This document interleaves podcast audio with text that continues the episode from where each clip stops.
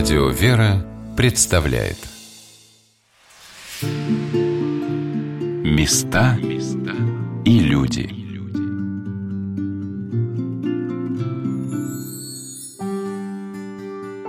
Скажите, какому новогоднему подарку вы были бы рады?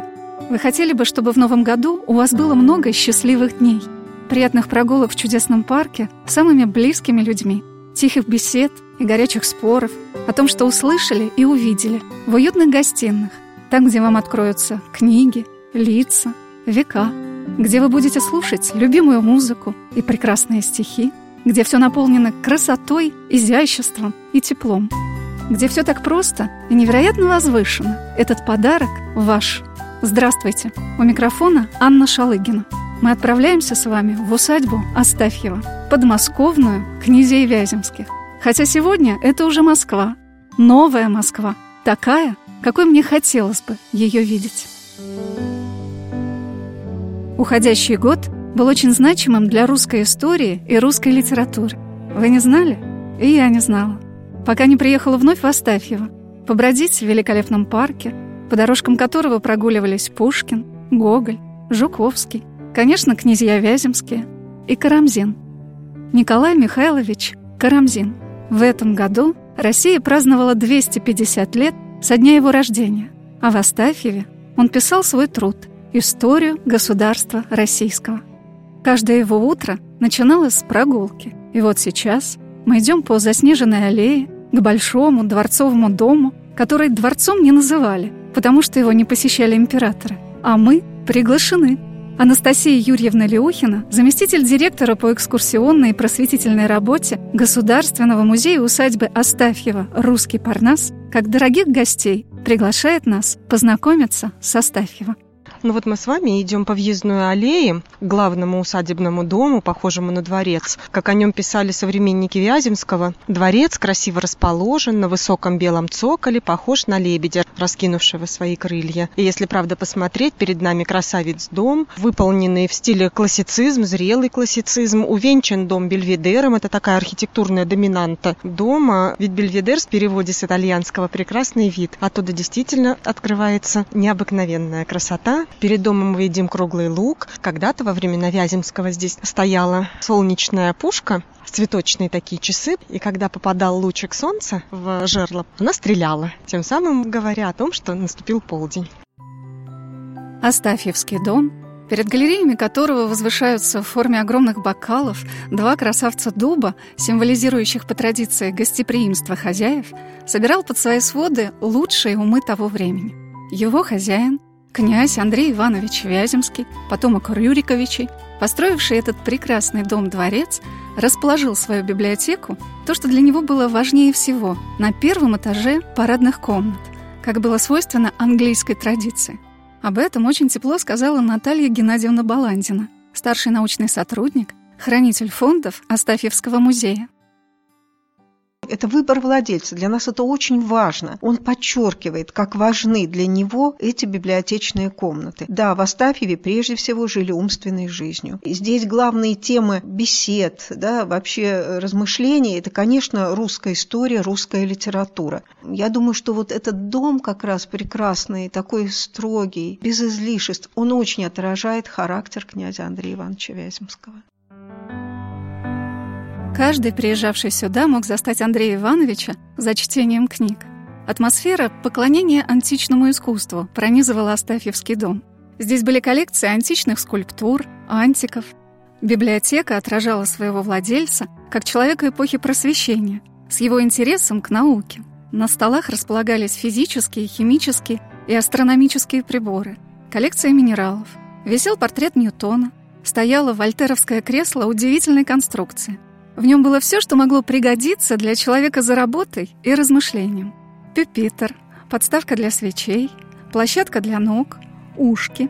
В целом в Астафьевской библиотеке насчитывалось 32 тысячи книг можно сказать, что для Андрея Ивановича Вяземского это, конечно, не просто дань моде. Действительно, он, я думаю, с интересом во все это погружался, изучал. Человек был очень умный, очень глубокий. Хотел тоже, видимо, приоткрыть завесу как и Николая Михайловича Карамзина, потому что мы знаем, что он воспевал вообще науки, воспевал открытие Ньютона. Они люди, с одной стороны, одного времени, и, конечно, Николай Михайлович Карамзин – это главный собеседник Андрея Ивановича Вяземского, когда уже они жили в одном доме. И, конечно, в библиотеке, я думаю, нередко у них были какие-то беседы интересные. Все хозяева этого дома это был князь Андрей Иванович, и его сын, поэт Петр Андреевич Вяземский, которого отец пытался признаться суровыми методами возвращать от стихов к математике, считая, что нет ничего жальче, чем быть худым писачкой и рифмоплетом. Но так и не успел отучить. Он умер, когда Петру исполнилось 15 лет. И внук Андрея Ивановича, Павел Петрович, создатель общества любителей древней письменности, ученый, страстный коллекционер, положивший основание Астафьевского музея, а также его дочь со своим супругом, графом Сергеем Дмитриевичем Шереметьевым, осуществившие этот замысел. Все они, каждый по-своему, наполняли Астафьевский дом богатством своих дарований. Если вот обычный дом и тот нам говорит столько много о своем хозяине, о своем владельце, да, то можно представить, если в доме жили и обустраивали его люди настолько талантливые, яркие, глубокие. И, конечно, Астафьевский дом – это уникальное явление. В 1792 году князь Андрей Иванович Вяземский приобрел Астафьева, начинает сразу заниматься строительством дома, обстановкой, все это параллельно шло, конечно. Затем затем это все наслаивалось, каждое поколение привносило что-то свое, и все эти занятия, вкусы, ну даже и мода, собственно, отчасти, все это сплавилось действительно совершенно в уникальные интерьеры, в уникальную такую среду. Ну а то, что этот прекрасный дом-дворец из великосветского особняка, подмосковной усадьбы интеллектуалов и коллекционеров, превратился в святилище науки и трудов во славу Отечества – Астафьева обязана Николаю Михайловичу Карамзину. Известный журналист, поэт, писатель, получивший в 1803 году звание первого русского историографа, он переживал один из самых тяжелых периодов своей жизни, о котором писал. Был так счастлив, так доволен судьбою, и в один момент лишился всего. Потеряв жену, обожавшую его Елизавету Ивановну, Карамзин остался один с маленькой дочкой Софией – он оказался очень нежным и заботливым отцом. В это время он очень сблизился с Андреем Ивановичем Вяземским, у которого тоже умерла жена, и в общении с ним находил большое утешение. Старшая дочь князя, Екатерина Андреевна, стала второй женой Карамзина. Ему было 38 лет, ей 24. Как писал Николай Михайлович, литератор, привязанный занятиями к своему очагу, живее других чувствует необходимость в нежной и верной подруге. О Карамзине, об очень многом неизвестном в его жизни, мне рассказала старший научный сотрудник научно-исследовательского сектора музея, кандидат исторических наук Татьяна Александровна Егерева. Приезжая к князю Андрею Ивановичу и беседуя с ним, Карамзин не мог не обратить внимания на старшую дочь князя Андрея Ивановича, Катерину Андреевну, распоряжавшуюся у чайного стола. Она была серьезная, умная, замечательная девушка. По словам современников, Катерина Андреевна была не просто красива, она была красивой необыкновенно. Как говорил мемуарист Вингель, если бы язычнику Фидиусу пришла в голову христианская мысль, и он захотел бы изваять Мадонну, то он, конечно, дал бы ей черты Карамзиной в молодости. Внешне Катерина Андреевна была сдержана, и некоторые даже а, упрекали ее в холодности, но это те, которые не знали ее близко. Они не знали, какой жар души, какое горячее сердце скрыто за этой мраморной оболочкой. Карамзин считал, что для того, кто любит семью и любит работу, для того сельское уединение прекрасно. Остались очень теплые воспоминания о их жизни в Астафьеве. Он писал «Астафьева достопамятна для моего сердца. Мы там наслаждались всею приятностью жизни. Немало и грустили. Там текли средние, едва ли не лучшие лета моего века, посвященные семейству, трудам и чувствам общего доброжелательства в тишине страстей мятежных.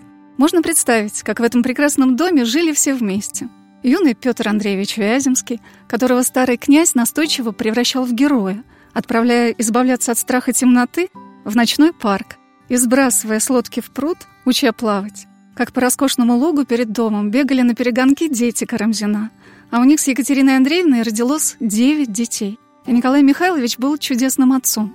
Когда он куда-нибудь уезжал, он все время повторял жене, напоминая обо мне почаще детям, чтобы, когда я приеду, они не посмотрели на меня, как на чужого. Когда мы с Анастасией Юрьевной проходили по залам музея, который готовился к открытию, мне все время казалось, что эта атмосфера напоминает подготовку к приезду в дом хозяев. И вот-вот раскроются двери, и они сейчас войдут в эти комнаты, где еще не расставлена мебель и еще не горят свечи. Дом начинает оживать, дом начинает дышать, наполняться предметами, наполняться шторами. С завтрашнего дня у нас пойдут люди, и Мне мы... кажется, завтра заедут сами хозяева. Вы знаете, спасибо вот за это, за вот этот ваш комментарий, прям отдельное спасибо, потому что мы, когда продумывали, куда что поставить так, чтобы это все-таки не было похоже на, простите за выражение, на склад мебели, и в то же время, поскольку мы не говорим об экспозиции, то нам было очень важно создать атмосферу, что хозяин вот только вышел, вот он где-то здесь, и я прям вас благодарю за то, что вы это подметили, значит, нам это в какой-то степени удалось. Спасибо. Ну, потому что вся обстановка, все готовятся к большому празднику. Наверное, вот так же проходила подготовка к приезду Карамзина в Астафьево в 1804 году, когда он с молодой супругой приехал в усадьбу в день Святой Троицы. В Астафьеве всегда широко праздновали День Святой Троицы, и по воспоминаниям местной крепостной крестьянки Афимии Филипповны в 1804 году Троицу здесь праздновали особенно радостно. Молодые, приехавшие сюда, вынесли корзины, наполненные пряниками и орехами, раздавали их. Каждому мужику подарили по рубахе, а каждой девушке по сарафану и расписному платку. Три дня шел пир в усадьбе, и три дня пировало все село, празднуя и Святую Троицу, ну и, соответственно, празднуют это замечательное событие событием. Напротив усадьбы расположен храм, который посвящен живоначальной Троице. Он был построен вдовой купца Козьмы Матвеева, владевшего усадьбой до Вяземских. Человек он был очень талантливый, деятельный, развивал производство и в Москве, и на Волге, и на Урале. Рядом с усадьбой находились суконные и красильные фабрики, новаторские по тем временам. Матвееву принадлежит идея замечательного расположения парка в усадьбе – Дом как бы вписан в стройные линии липовых аллей, самой старинной из которых 250 лет. С этой аллеей связано литературное название усадьбы – «Русский Парнас». По преданию, так назвал аллею, прогуливаясь по ней, Александр Сергеевич Пушкин. Вяземские принимали большое участие в сватовстве поэта к Наталье Николаевне Гончаровой. Вера Федоровна, супруга Петра Андреевича, которую Пушкин называл княгиней Лебедушкой, приглашала его отпраздновать свадьбу в Астафьеве. А пока летом 1804 года в подмосковную усадьбу своей жены Екатерины Андреевны приехал уже очень именитый поэт, писатель, журналист Николай Михайлович Карамзин, который своими доходами имел свой литературный труд, а его достаточно богатая жена стала помощницей во всех начинаниях супруга, смотря на предстоящие труды с благоговением. А дело начиналось великое. До Карамзина уже существовали истории. Был замечательный труд Татищева, труд Щербатова, Болтина, Елагина, Леклерка, это французский автор. То есть нельзя сказать, что Карамзин писал абсолютно на пустом месте. Но чем отличались труды всех его предшественников? Они были написаны ну, невозможным языком, тяжелым, косноязычным. Читать их можно было только профессионалам, вот, которые действительно так сильно любят историю, что они могли продраться сквозь этот стиль. А для широкой публики для широкого читателя, ну понятно, что мы говорим об образованном читателе, необходимо было решить важную задачу. С одной стороны, нужно было дать труд на высоком научном уровне, но с другой стороны, так, чтобы этот труд был читабельным, чтобы это было написано ясным, красивым, легким языком, чтобы это могли прочесть э, гимназисты, студенты университета, то есть все, кому не безразлична история России. И вот эту вот двойную задачу написать научный труд, но написать популярным и хорошим языком языком и выполнил Карамзин. Многим, наверное, интересно, как проходила работа над этим произведением, которое вобрало в себя в то, что было связано с исторической наукой в России. Хотя надо прямо сказать, что науки как таковой в это время практически не было. Историк Погодин так охарактеризовал состояние русской истории в это время. Библиотеки не имели каталогов, источники никто не собирал, не приводил в порядок, Летописи не были исследованы, грамоты лежали рассыпанные по монастырям и архивам. Ни одна часть истории не была обработана. Ни история церкви, ни история права, ни история словесности, торговли, обычаев. Хронология перепутана, генеалогией не занимались, археологии не было в помине. Ни один город, ни одно княжество не имело порядочной истории. Со всем этим столкнулся Карамзин как историограф, получивший от царя право работать со всеми архивами. Для того, чтобы не тратить время на поездки в библиотеки, коллегии иностранных дел, Троицы Сергиевой Лавры и Академии наук, в синодальную библиотеку, в частное собрание, он имел много помощников, которые привозили ему документы по описи в большом сундуке – Кармезину помогали сотрудники Московского архива коллегии иностранных дел. Они подбирали документы, и документы привозились ему прямо сюда на рабочий стол. Причем привозили даже статейные списки, дипломатическую корреспонденцию русских послов, огромный массив документов в сундуках.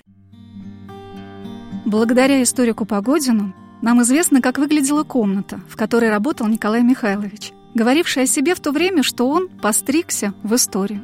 Все в ней было подчинено одному правилу, чтобы было удобно работать. Ничего лишнего. Правда, при этом в комнате часто находились маленькие дети и Екатерина Андреевна за рукоделием. В этом году, 21 декабря, эта комната, как говорили о ней домочадцы, Карамзинская, была открыта для посетителей. С тихим, благоговейным трепетом мы вошли в нее с Анастасией Юрьевной.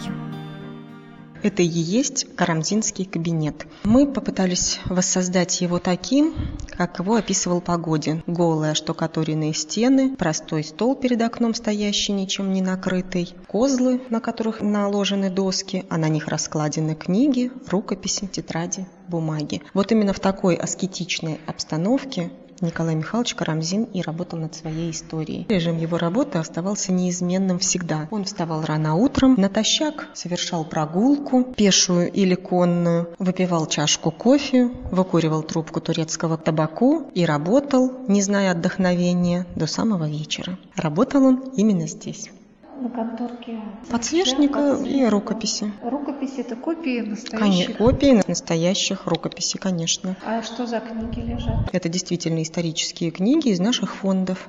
Два стула, сундук. сундук, на нем карта. Ну тогда и лежали, да, карты ему нужны были. Карты, рукописи, бумаги, книги, вот. И один стол. И один стол. Перед окнами стоящий. После долгих 16 лет реставрации, научных изысканий, огромной восстановительной работы в Астафьевском доме, в той самой его части, где жила семья Карамзина, в западном Резолите, открыта большая выставка «Николай Михайлович Карамзин. Жизнь и труды». Несколько залов рассказывают об эпохе Карамзина, его учителях, друзьях и помощниках. Отдельный зал посвящен Отечественной войне 1812 года, в которой в пылу московского пожара сгорела библиотека Карамзина – но рукописи «История государства российского» сохранились именно в Астафии. Вы сможете увидеть эти рукописи, на черновиках которых две большие, почти равные графы. С одной стороны текст, почти на каждой строчке зачеркнутые слова, а рядом в столбик поправки и дополнения – это автографы Карамзина, и мы видим, что почерк достаточно сложно разобрать. У Карамзина было много помощников, и один, наверное, из самых верных и преданных помощников это была его супруга Екатерина Андреевна. И она шутила, что Николай Михайлович историю пишет, а я ее переписываю. Но он никому не диктовал, он писал сам. Он да? писал сам. То есть вот он пишет, а здесь оставляет поля. Для каких-то помет, для того, чтобы что-то добавить, исправить, изменить, ведь его история – это не фактическое изложение исторических фактов, а это кропотливая работа исследователя. Ведь те труды, на основе которых он писал, он их изучал, анализировал и потом излагал. И поэтому его история состоит как бы из двух частей. Собственно, текста, то, что интересно нам, обычным читателям, и так называемые, как он их сам назвал, нотица, то есть примечания. И порой они занимают по объему даже больше, чем сама история. И они, конечно, в первую очередь интересны исследователям и историкам. Интересно то, что очень много зачеркнуто. Да, это характерно для него. Он, поскольку получал какую-то новую информацию и вносил изменения то, что было им уже на черновик написано. В зале, посвященном Карамзину, литератору, вы увидите первое издание истории, выпущенное в 1818 году, о котором Александр Сергеевич Пушкин сказал так. А самое лучшее воспоминание об этом принадлежит, конечно, Александру Сергеевичу Пушкину. Это было в феврале 1818 года. Первые восемь томов русской истории Карамзина вышли в свет. Я прочел их в моей постели. Пушкин тогда болел с жадностью и сомнением. Появление сей книги, так и быть надлежало, наделало много шуму и произвело сильное впечатление. Три тысячи экземпляров разошлись в один месяц, чего никак не ожидал и сам Карамзин. Пример единственный в нашей земле. Тираж в три тысячи экземпляров был для того времени просто гигантским. Огромными считались тиражи в 600 и 1200 экземпляров. История государства российского разошлась всего за месяц. Все читали Карамзина. Но перед этим триумфом, ожиданием монаршего соизволения на печатание труда для историка затянулось на долгие месяцы. Устраивались публичные чтения. Весь Петербург говорил об этом. Но царь не принимал писателя. Карамзин обладал остро развитым чувством собственного достоинства. Он был человеком мягким, неконфликтным, но чувство собственного достоинства — достоинство человека, достоинство историка, достоинство ученого у него тоже было. И в письмах к жене он говорил, что сам Аракчеев его пригласил к себе в гости, и Карамзин не знал, идти или не идти. Лучше, говорит, кажется, не идти. Не заключат ли, что я пролаз и подлый искатель? Как, говорит, ты считаешь, родная? Но Карамзин все-таки посетил Аракчеева, ну, тем более это было бы даже не культурно, все-таки Аркчеев его первый пригласил. И вот только после этого его принял Александр Первый, и действительно там пошли большие милости. Карамзин сразу получил чин статского советника, орден Святой Анны, 60 тысяч рублей на печатание истории государства российского и, самое главное, право печатать ее без цензуры. По словам Александра Сергеевича Пушкина, все, даже светские женщины, бросились читать историю своего отечества, да то ли им неизвестную. Она была для них новым открытием. Древняя Россия казалась найдена Карамзиным, как Америка, Колумбом. Николай Михайлович получил возможность продолжать работу и заслужил право издавать свою историю без цензуры, что было для него особенно важно в работе над эпохой царя Иоанна Грозного. Он торопился. Еще в 1806 году он писал «Жаль, что я не моложе десятью годами. Едва ли Бог мне даст довершить мой труд. Так много еще впереди». С 1804 года до своей кончины в 26 году он успел написать неполных 12 томов. 12 завершили уже его ученики. Это время стало для Карамзина вершиной его творчества, его славы. Летом государь Александр I приглашал его в царское село пожить с семьей в китайском домике. И Николай Михайлович, как античный мудрец, любил во время прогулок с царем делиться с ним своими мыслями о государстве. Александр Павлович не очень вникал, что семья Карамзина жила достаточно скромно. А вот Николай I пожаловал маститому историку 50 тысяч годового дохода, на что, правда, Карамзин сказал своей супруге, «Это значит, что я должен умереть». Карамзин умер достаточно скоро. На Сенатской площади он простудился, заболел воспалением легких, обострилась чехотка, и он скончался 3 июня 1826 года. В этом году в Астафьеве все было подчинено таким памятным датам. 250-летию со дня рождения и 190-летию со дня кончины Николая Михайловича Карамзина. На самом деле Астафьева – это пока единственный большой музей, посвященный историку, поэту, писателю, которого многие русские литераторы считали своим учителем. В музее ведется большая научная работа. Проходят международные конференции, на которые приезжают специалисты со всего света – Выпускаются карамзинские сборники. Осенью в музее проводится праздник, посвященный Карамзину. А, наверное, самым ценным для самого историка является то, что историю России в воскресной школе храма Живоначальной Троицы в Астафьеве и в школах, расположенных вокруг музея-усадьбы, дети читают по истории государства российского.